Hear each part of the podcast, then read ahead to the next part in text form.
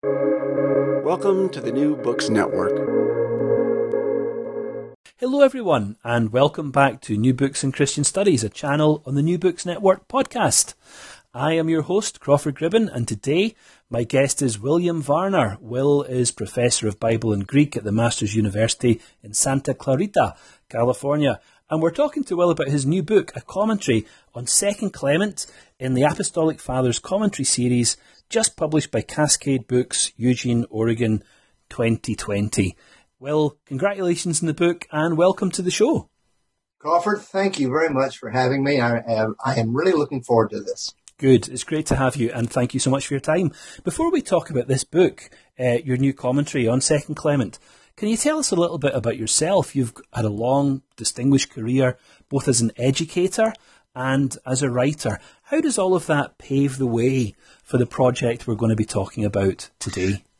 Well, I'm not sure if uh, any of your listeners can denote any of, of, what we call a Southern accent in the United States, but I grew up in South Carolina, did not grow up in a Christian home. I uh, was not converted to Christ until I was 17.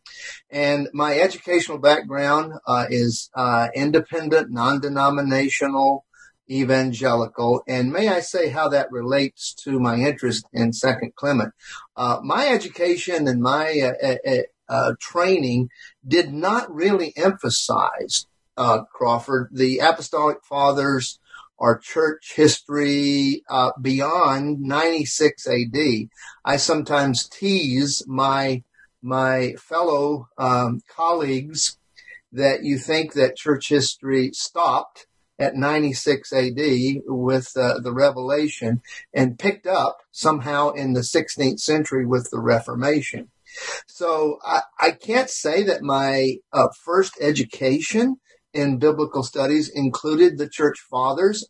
I arrived later on the scene, but I'm glad I did, um, uh, with an appreciation not only of church history as a whole, but an appreciation of the apostolic fathers and particularly the second century. So um, the last 25 to 30 years has been uh, a, not a shift away from the New Testament, but adding on to my New Testament studies uh, a, a, deeper appreciation for these nine to ten different authors known as the Apostolic Fathers. And um, it's been um, not the exclusive uh, scholarly interest of mine in the last few years. I've written on James and Philippians in the New Testament but it is a delightful effort. I've written on uh, uh the Didache, the teaching of the apostles, uh, and now I've written on the Second Clement. And uh, uh you may know uh, Paul Foster up in Edinburgh. He's invited me to con- contribute a chapter on the fragments of Papias for a book that he's editing. So um, uh, while my interest is all of these apostolic fathers, I've written specifically on the Didache, Second Clement, and now the fragments of Papias. Hmm. Maybe we'll get a chance to speak to you a little bit more about that at the end of the conversation. Well, um, but as you just indicated, whether it's Papias or Clement or whoever wrote the Didache, the apostolic fathers are a very varied bunch, aren't they? And uh, some of them have much more attention paid to them than others. Second Clement might be one of the lesser spotted apostolic uh, works or ap- apostolic fathers' works. What what drew you to Second Clement in particular out of all of this rich and really quite diverse body of literature? Yeah, it certainly is true. I like to say that Second Clement has been overshadowed by uh, uh, his older brother or older sister, whatever you want to call First Clement, First Clement has had much written on it, and Second Clement is just sort of in its shadow. And uh, I've always liked to to, to take up uh, subjects that have been neglected, uh, and Second Clement is one of them. And uh, my friend Shawn Wilhite uh, heard about that and invited me to contribute this commentary on Second Clement. Um, actually, uh, you know, I teach a lot of Greek, uh, Crawford, and it's reading selected passages from Didache and Second Clement uh, and Papias that really deepened my interest in the apostolic fathers and have led to these uh, commentaries. Uh, uh, so, so um, Second Clement is a, a homily. Uh, uh, I think that's a safe word to use. a sermon. Some argue about the difference between a homily and a sermon. I'm not sure that's a fruitful discussion in the end, but it very definitely is an oral delivery to a congregation, probably in Corinth, um, uh, that was delivered in the early second century. And call it a sermon, call it a homily. Uh, I'm not sure that's fruitful to, to decide. It definitely was not just a letter that this uh, author set down, and I'm going to write now a letter. It seems to have been either a manuscript or a follow up copy of an oral uh, address. That is very clear that it was delivered orally uh, to a congregation, in my, in my, own belief, in the first quarter of the second century. Hmm. So you've you've given us some sense there of date, composition, provenance, uh, and so on. What do we know? This may be a trick question. What do we know about the author of Second Clement, and why does this sermon, this homily, this letter in inverted commas, why does it matter? Why is it important? We know very little about the identity. Um, uh, it was not Clement. Almost every chapter or treatment uh, of Second Clement says two things about it. It was not written by Clement, uh, and it's not a letter. you, know, so it was not a letter, uh, and it was not written by Clement. Uh, of course, the traditional first Clement does not have his name attached to it, but there's pretty universal recognition that it was this leader in the Corinthian church at the end of the first century who was responsible for it. But nobody that I know thinks that the author of First Clement is the same author of what is known as Second Clement. It came to be associated with First Clement and is referred to as early as the second, uh, excuse me, the latter part of the second century. But I think it was sort of like kept in the archives, maybe of the Corinthian church, and it just kept uh, being associated with this First Clement so it came to be called Second Clement. We do not know who he was, but was he an elder or was he a spiritual leader of the church? Again, probably in Corinth. Yes, I think we can safely say that. Now, of course, in the epistles to the Corinthians in the New Testament, one of the striking features of those letters is that the church doesn't seem to have a leadership class, does it? Um, in, office doesn't work quite in the same way there, or may not even be present there, as it is in, very obviously, for example, in, in the letter to the Philippians. Uh, one of the things that you note in the commentary is the very interesting fact that the author or the preacher of Second Clement never appeals to any office that he might hold. Can I ask you to speculate, Will, why do you think that is? I think he was either a guest or maybe have been a, a non-office holder, but who who was capable of giving a message, and the congregation had him give the message. He does appeal uh, to the elders and the other leaders in the congregation.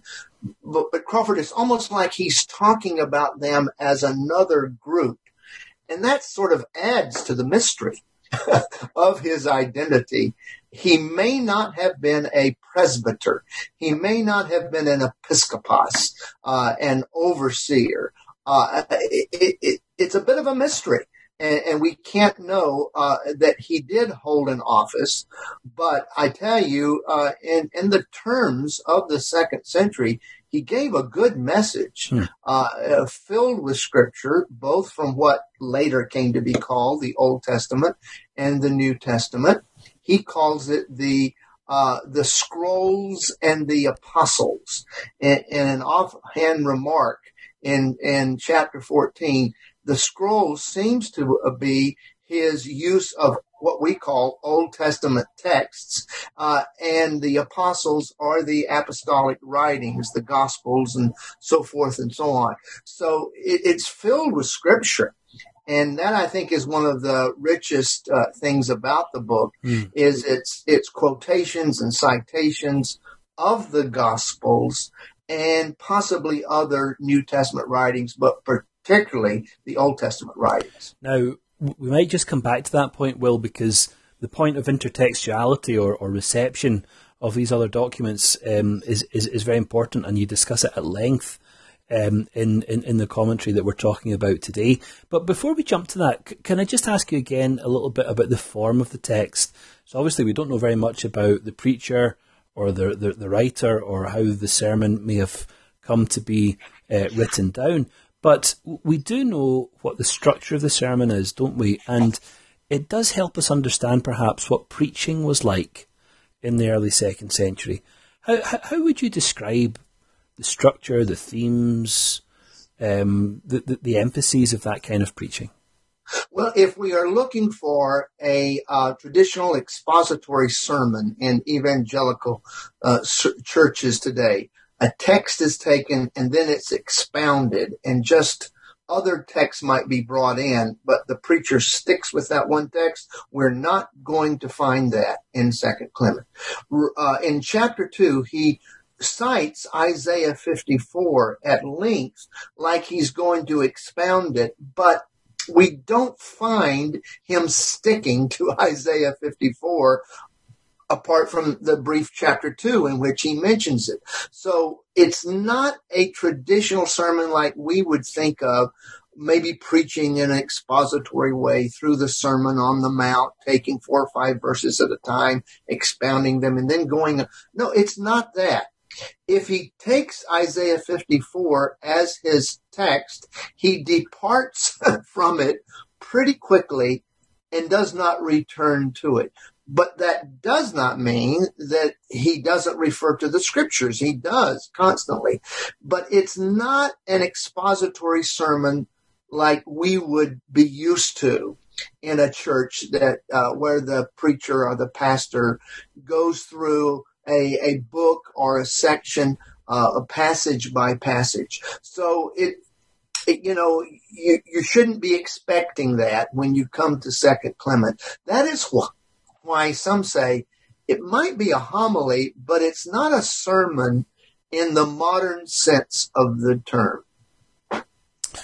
That that makes sense, doesn't it? Now you you, you mentioned just before, Will, the, the issue of intertextuality and the way in which Second Clement is probably one of the most important, one of the most full um, early Christian writings in terms of its um, it's drawing in this this other textual um, tradition that, that, that surrounds it.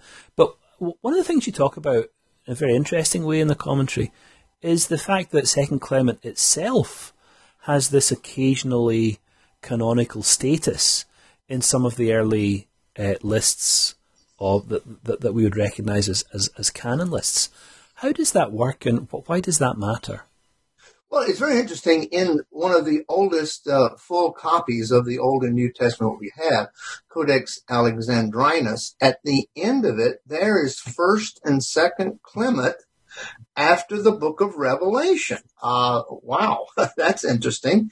Now, uh, the end of Second Clement is broken off because the end of the manuscript, the Codex, is broken off. But there, evidently, somebody in uh, around 400 AD thought very highly of First and Second Clement and put it in the Codex at the end of the New Testament. It could be that they held it as canonical. Now, church fathers do mention First Clement more than Second Clement, so it's it's like Second Clement is just being brought in on the coattails of First Clement. But uh, of course, uh, there's references to it, vague references to it in later uh, fathers. But not until uh, Bryennius discovered that uh, 11th century codex with the famous inclusion of the Didache in it in 1873 did a complete copy of uh, Second Clement emerge. Uh, the one that ended up in the possession of the British Museum, later British Library, uh, donated uh, by a, uh, a, an Orthodox patriarch to King Charles uh, the First.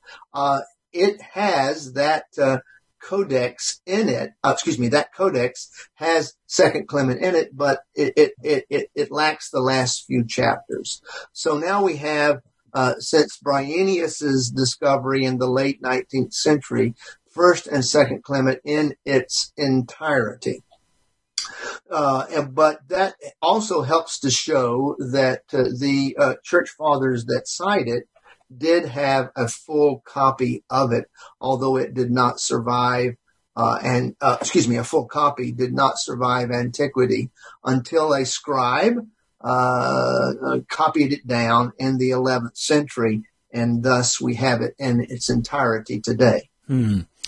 Just to, to return to that point of intertextuality or reception, uh, you, I think you, you, tell us that this is um, one of the one of the writings of the Apostolic Fathers that contains most allusions to or quotations of what becomes the Old Testament, um, those collections of Jesus sayings and the other non-canonical material. Can, can you you mentioned Isaiah 54 just a few minutes ago, but can you can you talk us through um, some of the significance of, of, of that reception of, of other Christian writings or, or, or scripture uh, that's circulating in that period? Yes, uh, the Logia, the, the sayings of Jesus, are quoted a number of times, and some of them seem to be quoted like it is in written form. The interesting thing is uh, other sayings of Jesus survive uh, in oral form, and it looks like uh, um, uh, the way in which Second Clement quotes some of these logia, these Jesus sayings, these did not end up in any canonical books of Matthew, Mark, Luke, and John. So um, uh, uh, scholars have isolated probably almost two dozen uh, unwritten sayings of Jesus. Unwritten means that they were not written in the canonical gospels, but survived through quotations of church fathers. Uh, there's a fascinating one uh, that's actually quoted in um, in um, the Shepherd of Hermas, uh, uh, the uh, Eldad and Modad, it's called. And some think that um, Second Clement is quoting uh, the, uh, though he doesn't call it Eldad and Modad. It's the same type of quotation that appears in Hermas. So he uh, he may have now, you know, Crawford. Uh, in, in, quoting some of these, does that mean uh, that Second Clement always held these as canonical? We cannot be sure about that.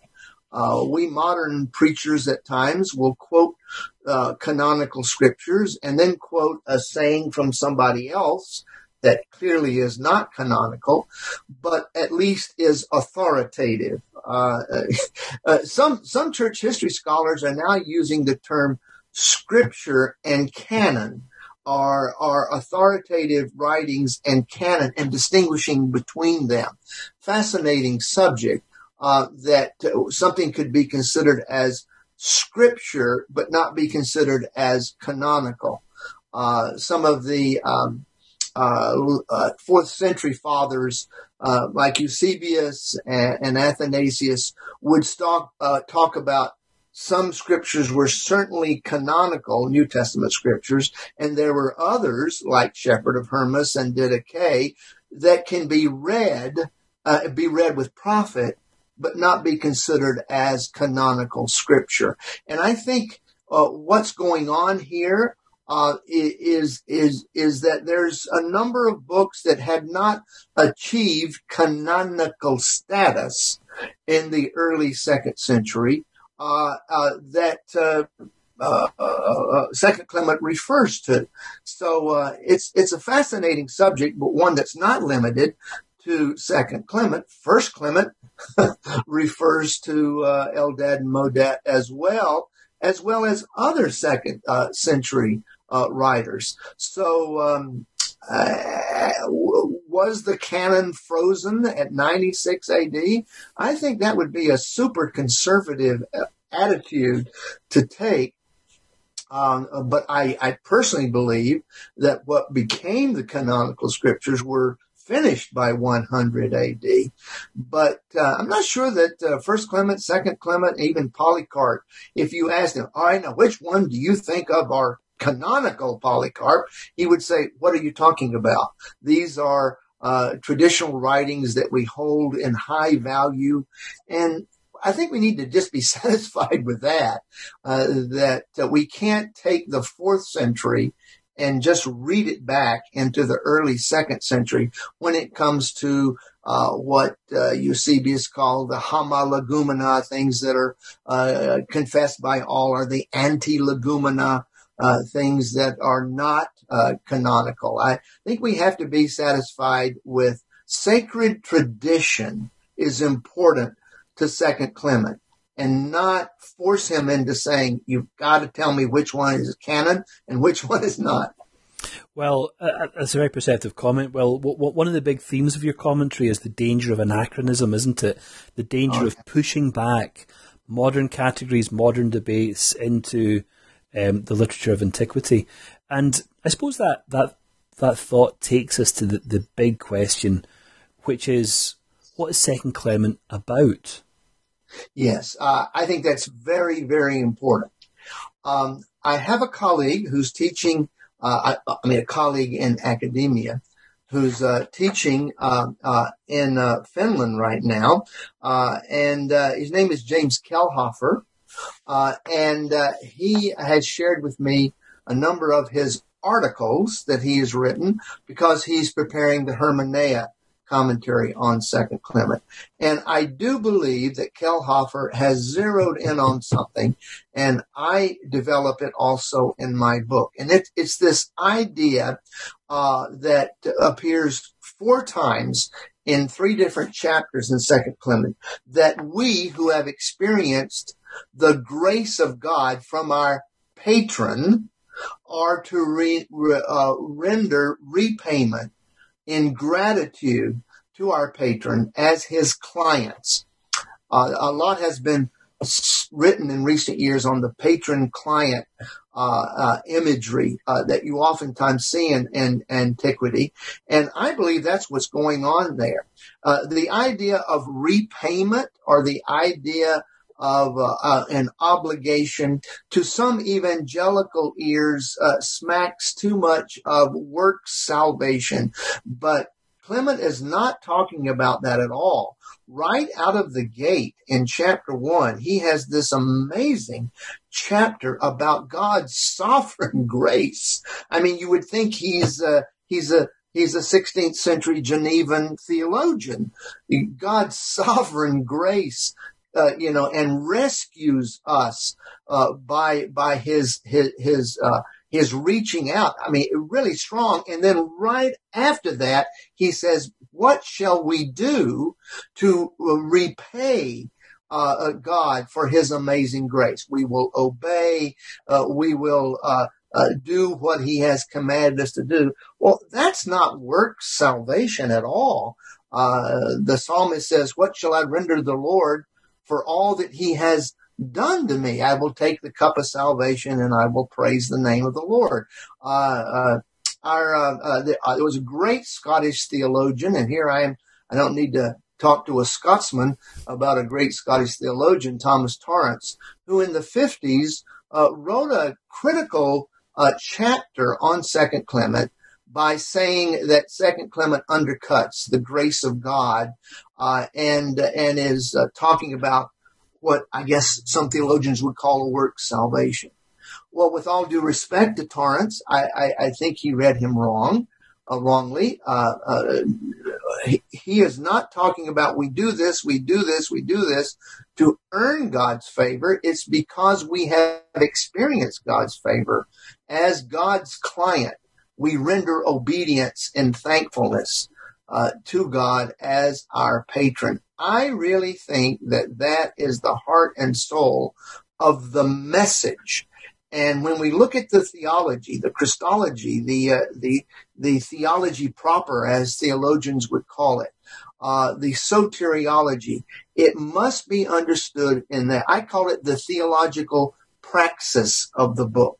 And when we recognize that his praxis, his behavior oriented message is rooted in uh, a, a, a, soteriology that's filled with grace, uh, I do think, with respect to uh, Dr. Torrance, that he read him wrongly. And I think the patron client dynamic coming out of the ancient world can help us to discern that in a little bit better way. Mm. Now, you mentioned there, Will, the books Christology, Soteriology, Theology Proper, and so on. You didn't mention its pneumatology, its doctrine of the Holy Spirit. I wonder what could you say about it? Uh, how about very little? if there is a criticism of the book, but again, it's a modern criticism, is that it lacks a pneumatology. And uh, how true that is. And uh, now, uh, again, maybe that is an indication not so much of its theological barrenness as its early writing. Uh, uh, uh, he doesn't mention we we are so used to I believe in God the Father Almighty, Maker of heaven and earth, Jesus Christ His Son, and the Holy Spirit. It's it's like Trinitarian, and, and I'm not questioning that. I'm just saying let us not be too quick to take a fourth and century or later Trinitarian view and impose it and say, uh, uh, Clement, you've got to say it the way uh, uh, that the uh, later Trinitarian theologians said it. but it is true. I can't say much about be, pneumatology because the writer does not say much about pneumatology. Hmm. You know, brother, I, I I'm wondering if we, um, how many times have I given a sermon and I've talked about uh, God, I've talked about uh, the Lord Jesus, and maybe I didn't mention the Spirit either.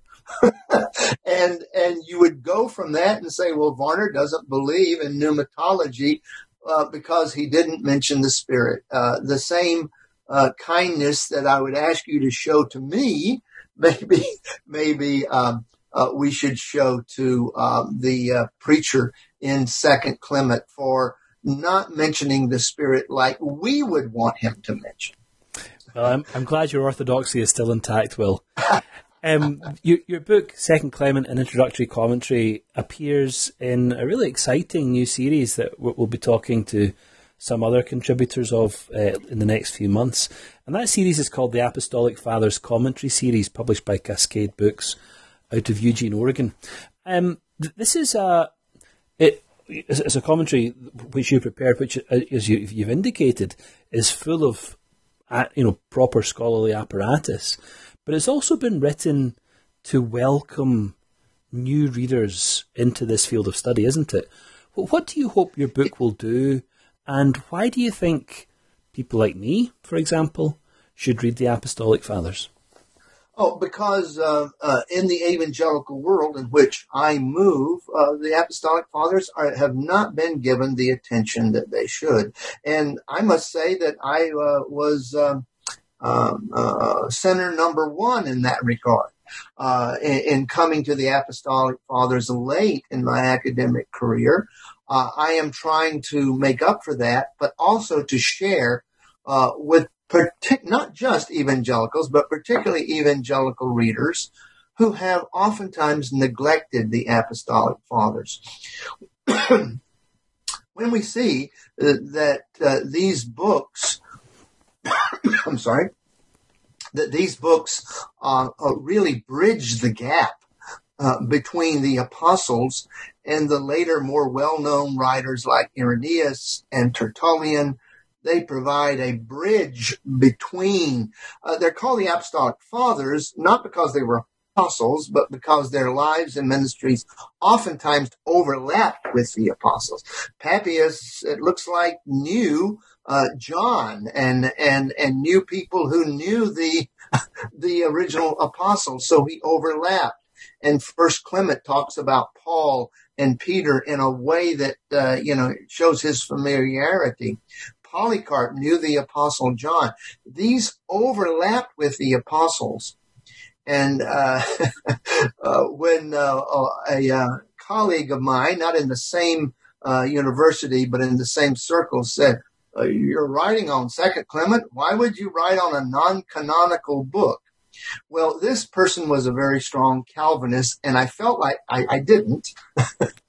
I felt like coming back at him and saying, Do you think it would be a waste of time to write a book on the theology of John Calvin? I'm sure he would say, No, it's not a waste of time at all. Well, John Calvin's non canonical. I, I, think he is.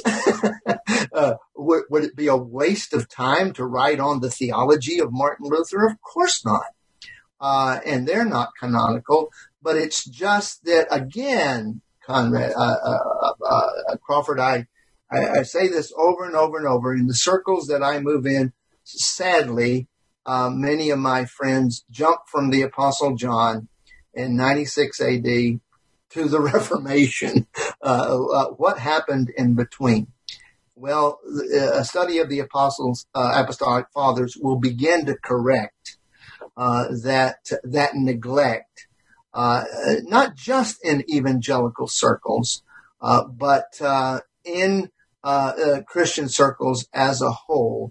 Uh, our Greek Orthodox friends, our Roman Catholic friends uh, have not neglected, although I wish they would spend more time on the Apostolic Fathers than some of the later fathers. So uh, that's what I hope to uh, do is is raise a, a new awareness of these writers that talked to people who knew the apostles. That's exciting to me. Yeah, absolutely. Well, Will, it's been great to talk to you today. Thanks so much for your time, uh, for, for, for, and for coming to share um, you, your thoughts about this really important new book, Second Clement, an introductory commentary in the Apostolic Fathers commentary series published by Cascade Books out of Eugene, Oregon. Um, thanks for writing the book. Thanks for coming on to the show to talk about it. Thanks for your time and take care. Thank you. And thanks to everyone else for listening in today. I'll see you next time on New Books and Christian Studies, a channel on the New Books Network podcast.